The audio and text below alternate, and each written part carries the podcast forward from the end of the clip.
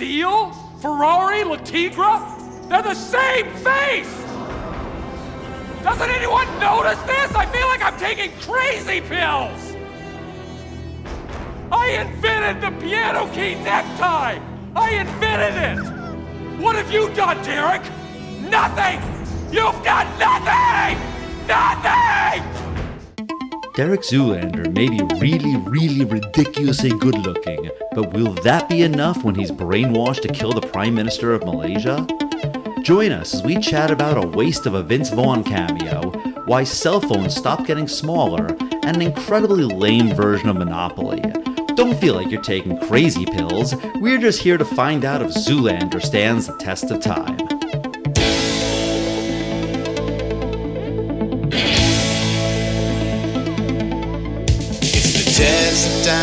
James and Alan have their say. Do the movies you love still hold up today? James says gladiator with a glut. And Alan says as a father, blah blah. It's the test of time. James and Alan have their say. Do the movies you love still hold up today? Test of time. James and Alan have their say. Do the movies you love still hold up today? Hello, everybody, and welcome to the Test of Time podcast. My name is Alan Noah, and joining me, as always, is you, James Brief. Hello, everyone, and welcome to the Test of Time podcast. And I'm really happy to be here, Al. We're going to talk about Zoolander today. I am very happy to be talking about Zoolander. I'm also happy to be not talking about a Star Trek movie, as we did for the past three weeks. But, you know, now we're moving on. And we are going to talk about Zoolander, which is a movie that I love and I own on DVD. And when I saw that it was a 20th anniversary, I really wanted to talk about it. Um, I remember seeing this movie in the theaters. Did you see it in the theaters? No, no, definitely not, because uh, famously this movie came out like shortly after September 11th, and I would imagine uh, if you saw in the theaters, it would only be as you know total escape because this was like ah, came out on uh, September 28th. Well, yeah, I mean, that's exactly what it was. A lot of people have been talking about the 20th anniversary of the September 11th attacks. And, you know, as awful as that day was, the days and weeks after were also horrible. And one of my best friends lost her father. And, you know, in those weeks after the attacks, I and her and lots of people, what we were doing was just watching the news and just sitting around being sad and, and trying to process what had happened. And it was really, really tough and really difficult. And at one point, I remember uh, my friend just said, enough. No more news. We got to get out of this house. We've got to go do something else. We have to get out of here. And the thing that we did was we went to see this movie. We went to see Zoolander, I think probably pretty soon after it opened. And we went into the theater and we laughed a lot. And we laughed for what seemed like the first time in ages, you know, because in those ensuing weeks, it was just misery and sadness every day, day in, day out. And this movie, like, really was powerful. Like, it really gave us something that we needed. We needed to have that laughter. And, you know, I don't want to be like corny or cheesy or melodramatic about it, but, you know, like, I believe that art and movies and music and TV shows can be powerful and they can have like a real world value. And this movie, for me and for my group of friends, and I'm sure for lots of people, had that effect. And really, it was really just much needed medicine. It's something that I will always associate this movie with September 11th, but not in like a tragic way, in a way of like, we needed it, you know?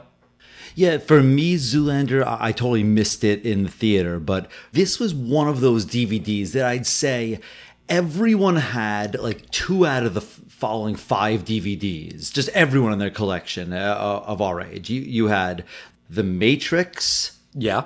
Garden State. I, I didn't have that one. Oh, I have that one.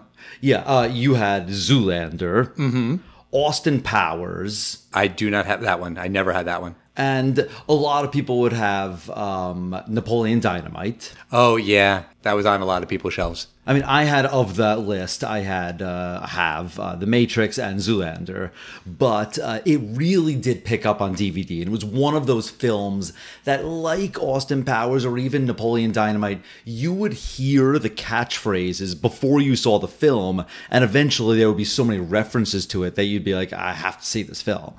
Yeah, yeah. The movie is very, very quotable for sure.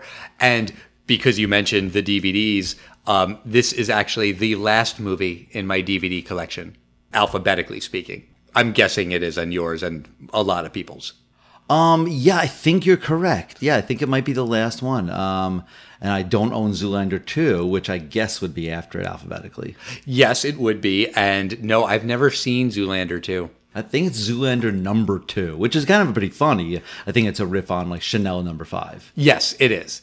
Uh, but I heard it was terrible and I never got around to seeing it. And I'm a little afraid to because I feel like it could taint my memory of Zoolander 1. Maybe at some point I'll watch it. But the movie, if anyone doesn't remember, it's about dim-witted Derek Zoolander who winds up losing his spot at the top of the male modeling world to a young upstart model named Hansel, who's so hot right now. He's so hot right now. So hot right now. Following the death of his roommates, Zoolander becomes unknowingly recruited into a secret group of male model assassins. Which happens. Sure, it, it's happened to us all. Uh, with the help of a reporter named Matilda and his rival Hansel, will Derek be able to resist his brainwashing, learn how to turn left, and find his true purpose in life? And follow up question How did this movie do at the box office? Well, it opened on September 28, 2001. It had a $28 million budget, so, you know, modestly budgeted film. It opened at number two with $15 million. Number one, I remember that this was the number one film at the time. It was a Michael Douglas, Brittany Murphy kind of thriller. Do you remember anything about this film? And that there was a catchphrase that I especially remember Conan O'Brien used to make fun of for a long time. It was in every commercial. Yes, I remember the Conan O'Brien bit where it was one of the writers doing the line from the commercial where Brittany Murphy said, I'll never tell. Because the movie is called Don't Say a Word. She was either insane or she'd been through some trauma or some, something. I, I don't know if I like saw that. the film, but uh, maybe I think I did eventually. I think it's supposed to be very serious, but Conan O'Brien made it very comedic. Yes, I do remember that Conan bit, and it was very funny. And I'm pretty sure I used to say that a lot to Courtney, I think, just, I'll never tell. uh, and I'm sure she found it hilarious every single time I said it. And if she says anything to the contrary, she's lying. Well, you know, also people that are lying, the people that say this movie was a flop in the theaters because $28 million, it earned $45 million domestically, $60 million worldwide. And as we've talked about, you know, it's very popular on DVD to the point where there was a funding for a sequel years later. So the principles made out very well in this film. Sure, sure. Um, and the movie is made by VH1 Films, which is like a thing, apparently. I knew there was MTV films. Right, right. You could name uh, maybe a couple of those. This movie seems like it would be MTV films. Right. I think the VH1 connection is VH1 had their VH1 Fashion Awards and they filmed some of these scenes like at an actual VH1 Fashion Awards, I think in 2000. But okay, like I worked at VH1 for many years. Ask me to name another VH1 film. I cannot. I don't know if this was the only one, but when you see it in the movie, it does show you like the old VH1 logo, you know, like in the the circle, not like when they rebranded it and it kind of had like the VH and the backwards one. It kind of looked like an R. That was a bad rebrand. I wasn't a fan of that logo. But the movie itself starts with Mugatu, played by Will Ferrell, and he is speaking to this like cabal of shadowy figures uh, who are telling him that he needs to assassinate the prime minister in Malaysia because this new prime minister is going to increase wages in the country, which is, I guess, good for the people of Malaysia, but bad for the fashion industry because then they can't employ really cheap labor. Yeah, I think it had to do something with child labor laws. And there's a great line. It kind of references something you'll learn later. And one of the people in this cabal says, Perhaps, Mugatu, you'd like to go back to making fashion ties in Hackensack, New Jersey. Yeah, a, a little bit of foreshadowing there. And then we meet Derek Zoolander, and he's talking about all of his different looks. Uh, he's got Blue Steel, he's got Le Tigre, and he's working on Magnum. And Magnum is like this new look that's going to change the world, but he's not ready to unveil it. And you see Blue Steel and you see Le Tigre, and they look exactly the same. And I was reading in the trivia, apparently, that's based on in real life, Christine Taylor, who plays Matilda in the movie and is Ben Stiller's wife, she would make fun of him because when he would comb his hair, he would kind of like do that weird thing with his lips and like pose in the mirror. And that's sort of where the the look came from.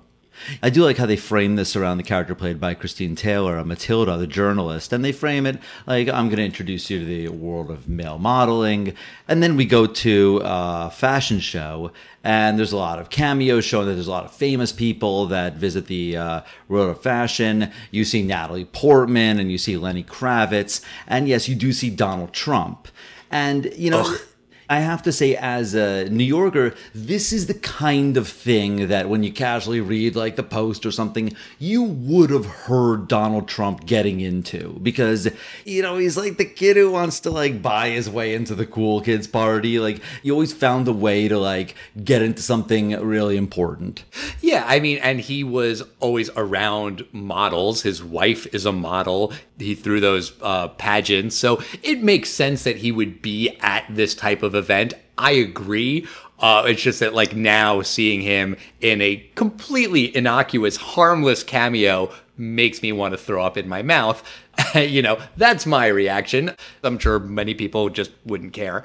But this fashion show is where we're also introduced to Hansel, uh, who is a rival male model. And Hansel and Zoolander are both up for this award, the top male model of the year. And as you're watching the Hansel video, uh, Mugatu says, he's so hot right now. And there's a great joke when you're watching Zoolander's video package. They talk about his calendar that he does. And Zoolander's like, that calendar really allowed me to show my versatility. And it's the exact same picture of Zoolander in every month, just the background changes. I just thought that was a really funny gag. Not even like it's slightly different poses or he's kind of looking a little bit. Like he is exactly the same in every single month. Yeah, I do like those small little gags. It's the kind of thing you don't pick up the first time you see this film. Yeah, exactly. But yeah, so then the award is given to Hansel, but Zoolander accepts the award thinking that he won, but he didn't. And it's super embarrassing. And it's way worse than just losing because he's embarrassed himself by having to be told by Lenny Kravitz, no, no, you didn't win. Right, and this is around the time that Matilda's article comes out. Basically, the cover winds up being uh, it says something like Derek Zoolander, male model, American idiot, or something like that. And the article is not very kind to Derek, and he realizes that everyone's mocking him and calling him an idiot. And you know, this thing at the male model wars doesn't really help anything. And there's there's something in the media that says confirmed loser Derek Zoolander, blah blah blah blah. I just love that. Yeah, because he lost the award. And it's funny. And he's like walking down the streets of Manhattan and he's very sad. And Derek goes home, and his roommates, who are also male models, decide to cheer him up. And they take him out for like a fun, wacky day around the city, and they're drinking their smoothies and they're like posing. Wake Me Up Before You Go Go is playing. Who sings that song? Oh, Wake Me Up Before You Go Go again now? Wham! Wham. No, no. No, no, you said that wrong. It's not wham. It's wham. Because that has an exclamation point at the end. Yes, it does. And is this the song, the video where they're wearing t-shirts that say "Choose Life"? I think so. And I think it has nothing to do with like abortion. I think it's like anti-suicide, but that ages so. very poorly. Yes, I think you're right. I think it was meant as like a like uplifting positive message but yeah in today's terms right it doesn't have a great sound and they go to a gas station. They're flicking the the windshield wiper fluid at each other, which is super disgusting. Oh, like, oh, absolutely. Like it's not blue by the time it's your turn to take it out. Yeah, yeah, yeah, yeah. But then they start fighting with the gasoline. Uh, Zoolander sees something. I think he sees like the the Time magazine, and he's like looking at that, and he's distracted while all of his friends are like flinging the gasoline at each other. And then one of the guys goes to light a cigarette, and they explode. I will tell you, watching that in the theater, the theater exploded with laughter. Like everyone was cracking up. It's very, very funny. And it is funnier the first time you see it when you don't expect that to happen because why would you expect that to happen? I mean, you would expect them to blow up once they start with the gasoline in the match, but still the whole thing is just really preposterous. Yeah, and you know, there's something I love about these other male model roommates. Now, Ben Stiller, he is a, a nice looking man, and, and his hairdo is something like a male model would wear. But let's just say that the other three uh, roommates are these gorgeous male models, and it's very funny. It reminds me of that uh, Hulu show. I don't know if you've ever seen it, the Pen 15. Yeah. It's Pen ba- 15, not the Pen 15. Yeah, Pen 15, it stars these like 30 something year old women, but they play like 12 year old girls and nobody like makes any reference to the fact that they're 30 year olds. Right. I just love the fact that, you know, Owen Wilson and Ben Stiller, they are not like male model good looking, but it totally blends in and it's kind of part of the joke. I, I, I like it. I mean, no offense to Owen Wilson, but I think really the joke is that he's a male model. Like Ben Stiller is better looking, I think, than Owen Wilson. Uh, and I'm not knocking Owen Wilson. I love Owen Wilson, but like his nose is like immediately a disqualifier to be a male model. I would think. I would think that his dreamy blonde locks make him a male model. So between the two of us, we have a different Tiger Beat poster on our walls. I guess so. Um, but to your point about the roommates, one of the roommates is Alexander Skarsgård, who is a very attractive guy. He was on True Blood. He was on um, Big Little Lies. Like he makes sense as a male model. But you know, after all of his friends die, Zoolander uh, is at the funeral and he is giving the Yagoogly. which is what he calls the eulogy. And it's sweet, but it's sad because he's trying to announce his retirement and he can't even do that because then Hansel shows up and he's just extra depressed. He goes and sees his manager, Maury Ballstein, played by his real life father, Jerry Stiller. And while they're walking around the office, uh, Maury is grabbing women's butts. He yells, Watch out, here comes a tushy squeeze. And obviously, that doesn't really stand the test of time. Although I think in the movie, it's still like inappropriate and everyone knows it's inappropriate, but he's just getting away with it. Unfortunately, probably does still stand up, but it's not to be seen as, oh, that dirty old man. Exactly, exactly. And this, of course, is the second movie we're reviewing with Ben Stiller and his father, Jerry Stiller. Sure, uh, the first being Heavyweights. Of course. And uh, his mom, Anne Meara, is in this movie too, and his wife, Christine Taylor, and a couple other people uh, have like smaller roles too. Are There's- they married in this film? Uh, ben Stiller and Christine Taylor? Are they married at the time of this filming? Yeah, I didn't think so. Um, let me check. I think that they were. Uh, hold on, I will check. Because I think they're married when they do dodgeball together. Yeah, they got married in 2000. They are still together. They like kind of sort of broke up a little bit, but then they actually got back together. Good for them. Good for them. Um, but while Zoolander and Maury are talking, we find out that Zoolander can't turn left. Uh, he can only like turn all the way around right if he needs to go left. And also that he's never worked with Mugatu. And Zoolander is upset and he's going to leave the modeling business and go home and work in a coal mine with his father and brothers which seems like a very drastic thing to do, uh, which is the entire point, uh, where he goes into this coal mine and it's a disaster because he's treating it like it's a modeling show and, you know, like doing fancy poses and stuff while uh, working for the weekend by Loverboy plays, and the guys who work in the coal mine are, you know, taking it seriously. Yeah, forever that music will always be from the Chippendales Chris Farley sketch of uh, you know him versus Patrick Swayze. Sure, but I feel like it's been used in so many great things. No, for me, it's always the uh, Patrick Swayze Chippendales. But I do love that montage. My favorite part is when they're about to swing their pickaxe into the wall and he jumps out. And, you know, this is the second Ben Stiller written film where there's a uh, blackface scene where he gets away with it.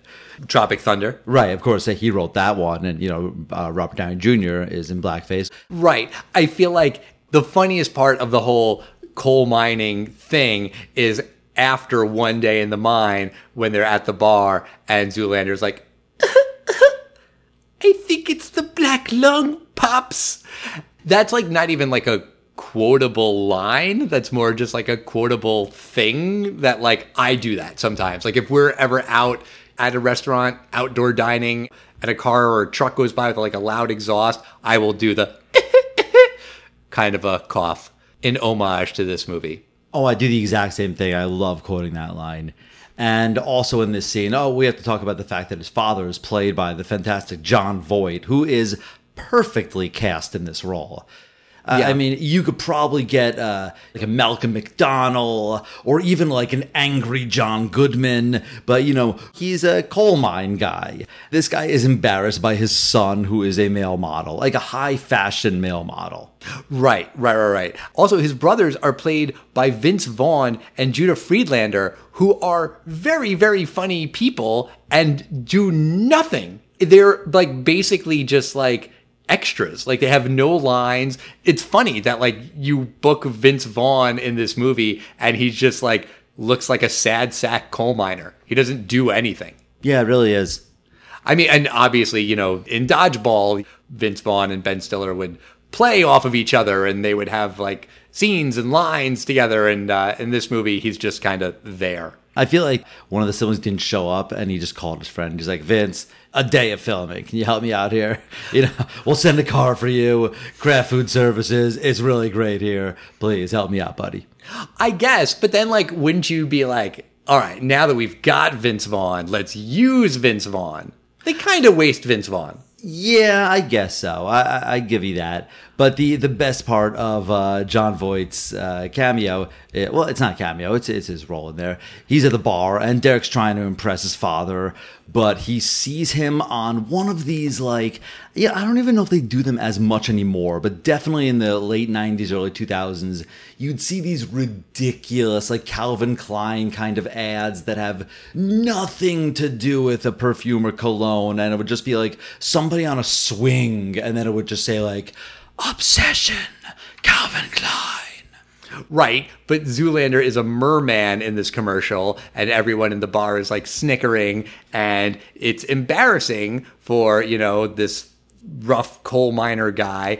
And so he tells Zoolander to leave, and he's very sad. And then he gets a call on his teeny tiny little flip phone. Yeah, that is a test of time thing because it was 99 to 2002 when the last person got their cell phone. And cell phones, the whole thing was they were getting smaller and smaller and smaller because there was the famous, what we'd call the Zach Morris cell phone. And it mm-hmm. was like when we first saw those small Motorola flips, and then there was the, the Razr phone, and it was like, wow, they're getting smaller and smaller. And there would be jokes like on Futurama, Amy, she was always the fashionable one, and she had uh, a phone that was so small she would occasionally swallow it. I remember seeing this meme, and it was it was uh, about phones, and it was showing the, the timeline of like 1997 all the way, and the phones are getting smaller and smaller and smaller, and then it points to like 2006 when the phones got the smallest, and it goes, "This is when people realize they can watch pornography on their phone," and then from 2006 it gets larger and larger and larger and larger. That's really funny. 2007, I think, was when the first iPhone came out. But yeah, it was definitely like a race to like have the smallest phone. My friends Ben and Aaron were always like trying to compete over whose phone was just a little bit smaller. And like, what was the point? Uh, but Zoolander gets a call from Maury, who's telling him that Mugatu wants to work with him and he'll make it worth his while. And now that his dad has rejected him, he's ready to come back to being a male model. Yeah, and he wants him to work on this fashion line. It's derelict. Derelict. With a T. Derelict. Yes, and it's a fashion based on homeless people, I guess. And in and of itself, you know, it's funny, but it's not completely out there when you've seen high fashion shows. Well, yeah. I mean, this actually was based on a real thing where there was a designer who was like inspired by homeless people. I think in this movie it was more extreme, but also heroin chic was a real fashion thing in the 90s, which is insane to say those words out loud, but it was a real thing. Like fashion inspired by like heroin users and abusers. Yeah, yeah, it was. And another big 80s song comes up here. Now, who sings the song Relax? Frankie goes to Hollywood. That's right. I knew you knew it, Al. I was just testing you. Don't test me. Um, Derek is sat down on a chair, and it's sort of your Clockwork Orange kind of hypnotizing scene where Relax by Frankie Goes to Hollywood comes on. It's a hysterical video with like a floating head of Mugatu, and he's basically telling him that uh, the Prime Minister of Malaysia is bad and he must be murdered. right. It kind of combines like parts from the Matrix, like you know kung fu, you know how to twist people's necks, and it's just very funny seeing like a video of like what Derek is supposed to do. Yeah, it is really funny. And it's also like you have to ignore the beautiful people when you're walking the runway and like all of the people who like pop up in this video like do show up at the end of the movie when Zoolander is walking the runway and he's supposed to kill the prime minister of Malaysia. And it's such a random group of cameos. It's like Fred Durst from Limp Bizkit, Uh-huh. uh, Lance Bass from NSYNC, and then uh, Garry Shandling. Right, who just gives like a really kind of like awkward double thumbs up. Like he's not a like a high fashion guy. What's he doing there? No, he's like a Billy Crystal looking like Jewish guy. I mean, the joke is that, you know, he's not one of the beautiful people. Right, right. But after this like brainwashing, he's been out of it for like a couple of days, and Matilda's looking for him. She comes to his apartment, and there's 1,200 messages on his answering machine. Test of time thing, answering machines. But he tells Matilda that like he doesn't want to have anything to do with her, and he's still mad at her because of the article that she wrote. But he does like take a second to like let her hair down and like fix her hair because she's pulling it too far back and it's destroying the capillaries in her forehead or whatever. And he's right. Zoolander knows his stuff. I do like that they insert this line in because it's the probably the only time in the entire film when he does something genuinely intelligent because it's part of his world. So I, I do like that he does this. Like he is a total moron in our world, but in his world, he's actually pretty good at what he does. And Yeah. actually, as we learn at the end of the film, he might be one of the greatest ever to live in his world. Right, right.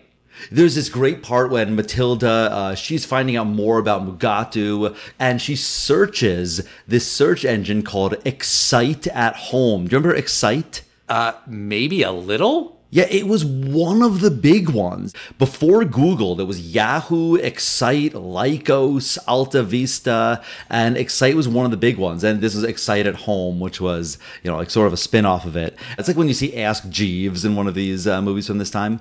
See, Ask Jeeves, I remember. That's like funnier. Excite, I guess, just didn't really leave a lasting impression. I'll tell you, I have this hysterical thing that it's been outdated for years and it just gets funnier and funnier the longer it goes. I think it's from 1999 or 2000. It's Monopoly, the dot com edition. And I'll tell you that the boardwalk is Excite at Home.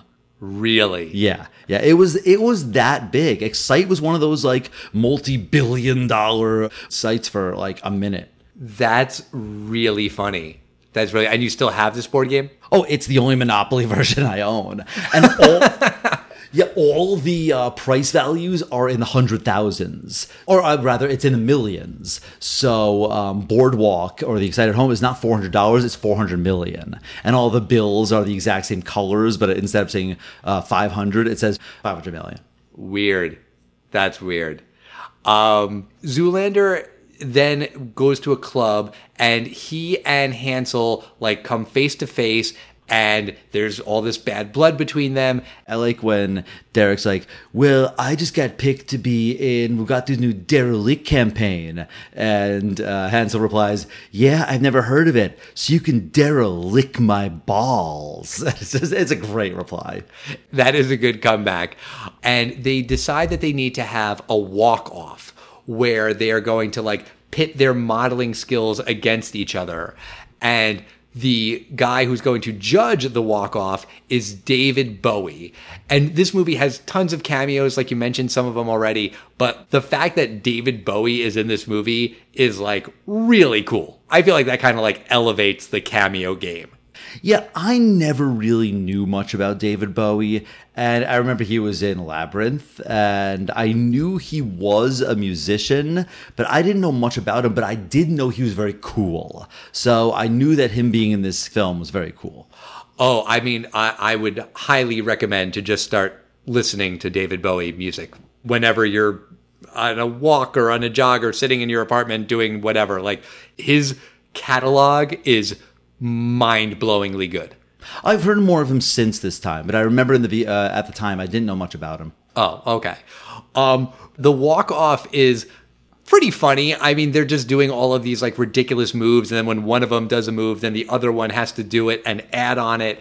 I do like at one point when uh, they're between dance offs and Derek is like, "Cut me! You got to cut me!" And it's a reference to Rocky One, where he's like, "Cut me, Mick." Hansel says that. Hansel, yeah, I think Hansel says it. Yeah, and it, and then it's like cut his hair a little bit, and not cut my eye. It's cut my hair just a tiny little bit, just a little bit in front of his eye. Yeah, that is funny. Uh, and then Hansel ends the walk off when he pulls his underwear off out from his pants just by like sticking his hand down his pants, and he's able to do it. And then when Zoolander tries to do it, he just gives himself like an epic wedgie. And it's funny, but like, how the hell would that work? Were you like trying to like wrap your head around it of like how one could do that? No, not at all. It's completely a gag. There is no trick. It's either uh, fake and Hansel had a pair of underwear stuffed in his pants, or it's just for gags. And I, I never really paid too much attention to thinking about it. I was trying to give it a little bit of thought of like, how could this be? No, no, no, of course, this absolutely could not happen. Also, Matilda has been getting these calls from like an anonymous source, like a deep throat kind of a thing. And it turns out to be this former hand model. And he does all of like the exposition about how models in history have been assassins. Male models. Right, only male models. Uh, Zoolander says, but why male models? And he explains that, well, male models are stupid and vapid and they listen to everything that they're told. And then two seconds later, Zoolander says, but why male models? It's played by David Duchovny, aka Fox Mulder, and his reaction of just like, are are you serious? I literally just answered that like two seconds ago. It's priceless. And apparently that was like an improv thing because Ben Stiller forgot what his next line was. So he just repeated his old line and David Duchovny improv that reaction, which is perfect. You know, it's sort of like in, in The Dark Knight or Batman Begins, you'd hear about this League of Shadow Assassins that have been around since before the Roman Empire. And you get this idea that there's been a league of male model assassins, or even the concept that male models existed before the mid 20th century. you know, I love this idea. Before the invention of the Sears catalog, the idea that male models existed is hysterical to me. Right. And that John Wilkes Booth was a, a male model and he was mad at Lincoln, similar to like the Malaysia thing, like by abolishing slavery, that was going to make fashion prices go up. And also, male models were behind the assassination of JFK. And then I think it's Matilda's like, but Lee Harvey Oswald wasn't a male model, and David Duchovny's character is like, no, he wasn't. But the two guys that shot him from the grassy knoll sure were. I mean, they could have come up with other assassination attempts, but those are the two that I guess every American audience member knows about. So that's why they picked those two. Yeah, and they didn't go as far back as to go that like Brutus from ancient Rome was uh, was a male model. Right, right. I mean, they probably could have, or even just like made up some leader who was assassinated or something. But whatever, it works. It's very funny, and Mugatu's men show up, and actually not just men. Uh, his henchwoman Katinka, uh, played by how do you say her name?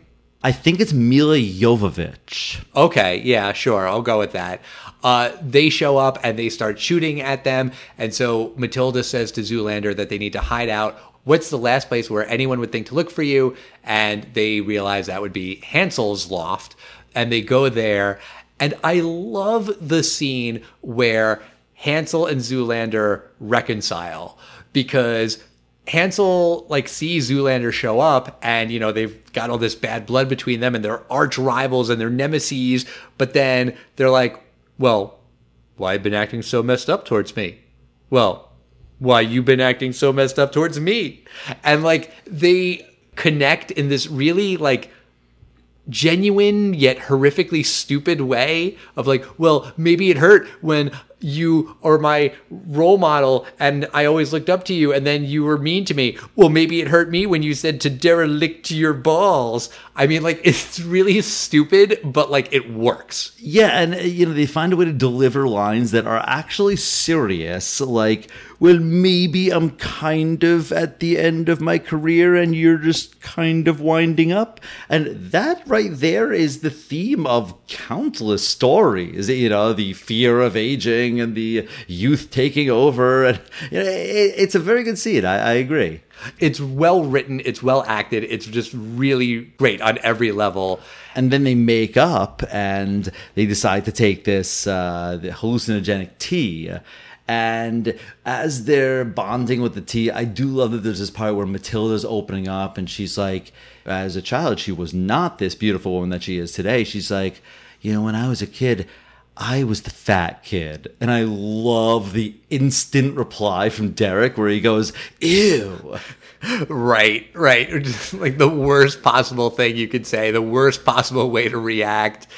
And she confesses that she was bulimic. And then Zoolander thinks that means that she can read minds. And she's like, no, that means I threw up after meals. And they're like, yeah, we do that all the time. What's the big deal? They're just so cavalier about it. Like, yeah, in the world of modeling, who doesn't throw up after a big meal? And she's like, no, it's a serious illness. It's a terrible thing. And they're like, okay, whatever. But then they get on the topic of sex, and Matilda confesses that she hasn't had sex in years, which they can't fathom. Zoolander's like, what's a long time? You mean like eight days? And then they have this orgy sequence, which is not at all graphic. Like it's just like the camera kind of like zooming around them. Apparently, in an earlier cut of the movie, it was like a lot longer and more graphic. Uh, but then when they were trying to get the PG thirteen rating, they they lost some of it. But it's just really funny. You know, I think it's okay funny. I think it's I think it's actually exactly predictable of what you'd expect for this kind of film. I would find like funny sex scenes like Team America was a little funnier. This one had the like, okay, it has them like, you know, tripping, and then it's gonna have something random. It's either gonna have like someone in a clown suit or it's gonna have this. Sort of like out of Billy Madison, how now he's randomly making out with a giant penguin. And in this one you randomly have like a monk joining in in the orgy, and it's funny. But I remember thinking that this was a little bit by the numbers. I guess I could see that. It's also funny, like in the the morning after scene when Zoolander is talking to Hansel and is like, you know, there was a moment last night when she was sandwiched between the two Finnish dwarves and the Maori tribesmen. When I thought I could really spend the rest of my life with her. Yeah, I was really feeling all this chemistry between the two of you. Yeah, it was a great, great scene. I mean, I guess you would call that like very sex positive, right? There's no jealousy. It's all just like they had that connection and like that's all that matters. Right. And they have the big fashion show tonight, the Derelict show. They found out that Maury's computer, uh, Jerry Stiller's computer, will contain some uh, files that they need. So the guys have to break in, but they're like, well, they're going to be looking for you. And uh, Derek's reply is, well, they may be looking for us, but they won't be looking for not us is a great line. So then, based on like a basic little uh, compact that Hansel has, they're able to create the second time in this film where they do a blackface, and they both disguise themselves as uh, janitors, and they're able to sneak themselves into uh, Maury's office. And the very funny part is that this is not blackface. This is actually two persons of color that are playing Ben Stiller and Owen Wilson's parts, and they're dubbing their lines with uh, you know their voices. It's very very funny. Godfrey is uh, Zoolander, the comedian Godfrey. Remember him? No, I don't. He's basically supposed to be Zoolander, and he's talking to Matilda about you know like. Hey, last night was really special, and it's Ben Stiller's voice, and Godfrey's like lip syncing it. It's very funny. But so then they're trying to figure out how to get to these files. It's the old iMacs, you know, like those uh, Macintoshes that were like had the really big curvy monitors. Oh, in different colors. It was uh, Steve Jobs when he came back to Apple. This was one of the computers that completely turned Apple around. Right. And it's a, a very obvious 2001 parody as Zoolander and Hansel are trying to figure out how to turn on the computer and find these files when they have no idea what they're doing. They have absolutely no clue how to even turn the machine on. Right. And by that, you mean 2001, calling a Space Odyssey, not the year this is uh, released in 2001. Correct. Yes, I did mean 2001 colon a space odyssey. Yeah. And now the two split up. Um, Hansel's trying to figure out how to get the files out of the computer while Derek has to go to the uh, derelict show. Well, then Hansel makes his way to the show. Derek is walking down the runway, and the DJ who's in with Mugatu, he starts putting on Frankie Goes to Hollywood, and Relax comes on. It's like your Manchurian candidate thing. He's been triggered, where he now has to kill the Prime Minister of Malaysia and he goes crazy and he's about to uh, kill him when Hansel jumps down and winds up having sort of like a breakdance fight with the DJ and they slowly turn the music off and turn it back on so Derek goes into murder mode and I love every time he goes back into male model mode he is a complete professional and he just resumes his you know casual walk on the catwalk instead of like his murderous flips and stuff Yeah, it is great. Did you recognize who that DJ was that uh, Hansel was fighting? no I didn't Uh, that's Justin Theroux. I believe that he maybe kind of helped write this movie. He's not credited as a screenwriter on this movie, but I believe like he did some script doctoring. that makes sense because he wrote Tropic Thunder He wrote Tropic Thunder. Uh, he wrote Iron Man 2. I think this is one of those movies that he kind of sort of wrote, but uh, you won't see his name in the credits. I'm not 100% sure about that. But yeah, it's definitely him as the evil DJ. And it's very funny. But then Hansel has the computer. He's like, I have the evidence, and the files are in here. And then he throws the computer down on the catwalk, and of course, it breaks. And well, there's all the evidence. But Maury then confesses, and he says, You know what? He's right. We are behind this evil assassination plot. I can't deal with this anymore. There's like a joke at the very beginning of the movie where like he's talking to Mugatu and he's like, I've gotten an enlarged prostate and I can't even pee. Come on, give me just a couple little drops of pee pee. He's talking to his penis while he's trying to pee. And so now at the end of the movie, he's like, I've gotten an enlarged prostate. I can't deal with this anymore. So he's like, a bad guy, but kind of. And now he's seen the light and he's trying to redeem himself. And he says that it doesn't matter that his computer was destroyed because he has everything backed up on zip disks, which is a total test of time thing. I definitely had a computer with a zip drive and I had zip disks. And uh, I don't know how often I used them, but they were there. I might have had a zip drive for a little while. I think I borrowed a friend's for a bit because before the advent of writable CDs, this was the only way to get anything bigger than a floppy disk around. I believe then writable CD drives were a thing, but they were like really expensive. Right, I mean they were around, but this was zip disks were starting to leave. So I bet by the time I saw this film in 2003 or so, I was like zip disks, huh, wah wah. Yeah, I guess it didn't really stand the test of time. Also, like while Maury is like calling his wife to tell her where the zip disks are, he takes out his tiny little cell phone and then puts in a hands-free thing because he says i'm afraid of the radiation which was definitely a thing people used to say like in the early days of cell phones like i want to use a cell phone but i'm not sure about this radiation but then they put a, a headset in which i don't know is that any better than just holding the phone to your head I think at the time there were a couple people that had tumors by their ears, and you know probably if you look at a million CAT scans of tumors, you know some are going to be by the ears. So there was a scare back then that uh, oh maybe this is from all these new cell phones that people are using. It's the same thing we have today. Now we have 5G, so whatever is going to happen in the world, oh it's because of 5G. People blame this. It- It's always going to happen. But uh, now we get to the climax of the film, and Mugatu takes over, and he's just like, Blue Steel, Tigra, this guy has one look. They're the same thing. And I love it. He has the very quotable line I feel like I'm taking crazy pills.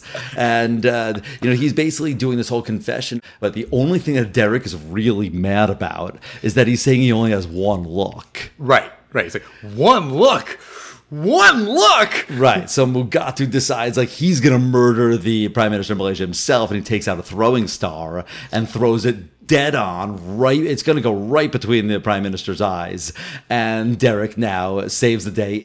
It's absolutely ridiculous, but you know it's the kind of thing that, for some reason, completely works. It could have been completely awful, but for some reason it works. And it had been hinted at a couple times earlier in the film that he has his new look called Magnum that he's not ready to release yet. But based on the fact that he has all, you know, every one of his looks are the same, you don't have much faith in it. But then as this flying star is flying down, he breaks out Magnum. It is gorgeous. Mugatu is is uh, thrilled by it, and Maury and even uh, Derek's father is completely like, wow. And he's completely impressed by his son. And not only that, the laws of physics are impressed by Magnum because Magnum is powerful enough to stop the throwing star dead in its tracks. The reason why it works is because they've been talking about Magnum since like the very beginning of the movie. So there's groundwork for it and it's stupid and it's preposterous, but it's really, really funny. The theater cracked up. And then after Mugatu's arrested, Matilda runs over to Zoolander and it's like, You did it, you did it. And he's like, Yeah, I know. I turned left. Because while he got onto the runway, he turned left and then made the Magnum look. And she's like, Yeah, but okay, sure, whatever. Uh, and then they kiss and they're happy to be together.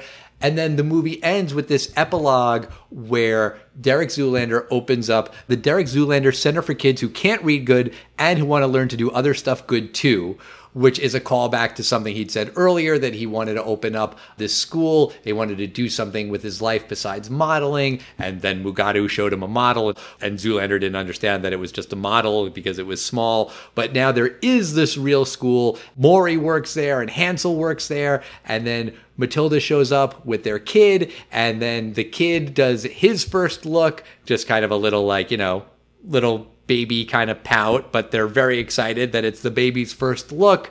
And the movie ends with Wake Me Up Before You Go Go. Credits come on.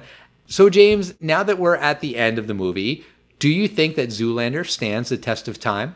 Um, there are a number of pop culture references that don't stand up. Donald Trump, for what it's worth, stands up as a cameo. I mean, it takes you out of the film. It's of no fault to the film, but I think that there's other things like the small cell phone references are not that funny, and there are sequences that I never found that funny. But overall, it's just ridiculous, and it works, and. I could see somebody a hundred years from now watching this film and not getting it. I, I could see it. There- there's just something about knowing a little bit about the fact that we're all in on the joke that models are pretty stupid, that you get it. That's a lot of the center of the film. But that being said, It's zany, it's ridiculous, it's fun. I laughed several times during this film. It's still incredibly quotable. It's just a great film and stands the test of time. So I say yes. I did not see the second film, and sort of like what you said, Al, I've heard not so great things, and it might tarnish my uh, feeling of this film. So I'm probably not. I'll probably catch it someday, but I'm in no rush to see it. So for me, this film stands the test of time. What do you think, Al? 2001 Zoolander. Does it stand the test of time? I'll start off by saying one thing that I don't really think does stand the test of time. Can you name a current male model off the top of your head? No, I probably couldn't. Uh, although I would say that if we were younger, we'd probably name some uh, like Instagram uh, influencers. Exactly. I think that today the models aren't really models. They're influencers, they're personalities. I mean, not even just male models, but name like a popular female model today. Yeah, like this Addison Rae. Uh, she's she's this Instagram uh, influencer. She was in that uh, "He's All That" remake on Netflix. Right. Like you know, this is where the models come from now.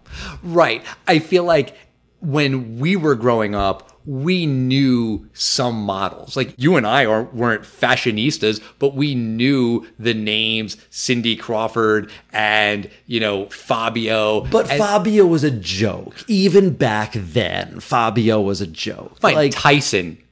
Like, okay, yes. You, you, could you, you name, knew that at least. You could name two or three. I feel like now it's just not really a thing about models. Influencers, yes. And you could say that it's a similar kind of a thing, but I think the idea of like models in the world of fashion has lost a little bit of its like pop culture appeal. Well, I think that influencers are walking down the aisle. I think your Kendall Jenners and Addison Raes are walking down fashion runways. Yeah, exactly. But it just it's kind of a different thing because now those people have like media personalities and you know who they are and they're not just like the handsome or pretty face that you see in a magazine.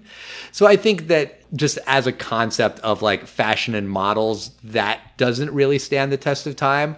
One thing I noticed while I watched the movie this time is that Zoolander says, Who am I?